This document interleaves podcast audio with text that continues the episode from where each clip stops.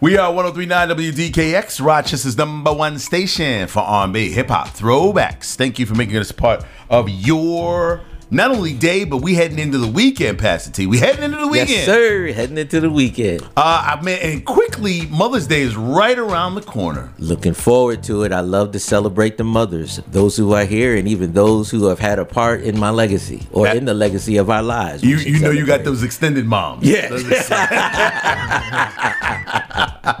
It's it's always great. You know, one of the things I was thinking about this week, I, I don't know why, it was one of the I guess remembering the topic and as you're walking in today talking about it, self-sabotage. There's a lot of people uh, I've talked to and I've I've had discussions with. Uh, I like to encourage people. People like to encourage me, which is great, and we try to share that energy. Um, but there are a lot of people that self sabotage, whether it's a relationship, job, career, um, you know, uh, setting a goal for themselves. Why is it, and how do we avoid this, Pastor T? There's many different reasons for self sabotage. Um, sometimes it comes from a life of abuse. You know, you've dealt with abuse when you were a child, and so you feel that you are not worthy of the successes that you're looking for. Hmm.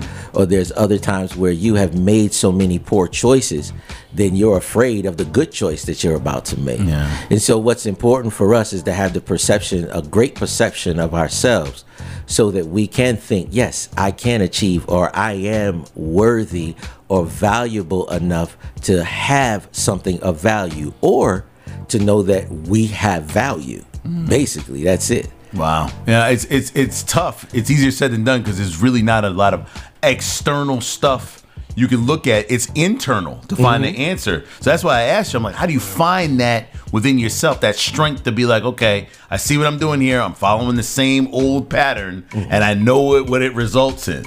And it depends upon the words that we take in. Because if we put garbage in, then garbage is going to come out. But if we put the right words in, so if we drink from good books, then those words formulate our thoughts. Those thoughts formulate our attitudes. Our attitudes formulate our actions. And so we have to be able to change the words that we take in. So this is one of the reasons why, you know, as a pastor, you know, I talk about reading the Bible, but I'll give those, you know, just say read a proverb or two, you know, which which talks about the beginning of, you know, the fear of the Lord is the beginning of knowledge, but a fool, a person who's unwilling to change, will despise wisdom and instruction. You know, and so, or there's a proverb that says, wrap knowledge around your neck and hold it as a garland because it's valuable. And the words that come from good books creates value within your thinking. So you have to actually change what you're hearing around, and even what you're saying to yourself. What you're saying to yourself, because happiness begins inward. Mm-hmm. Joy you find inside. You shouldn't hold someone else responsible for providing you joy as well as value. You have to be values driven, and those things come from you internally. Hmm. So you can't allow others in the environment to make decisions for you or to hold you as a lesser value or a lesser person.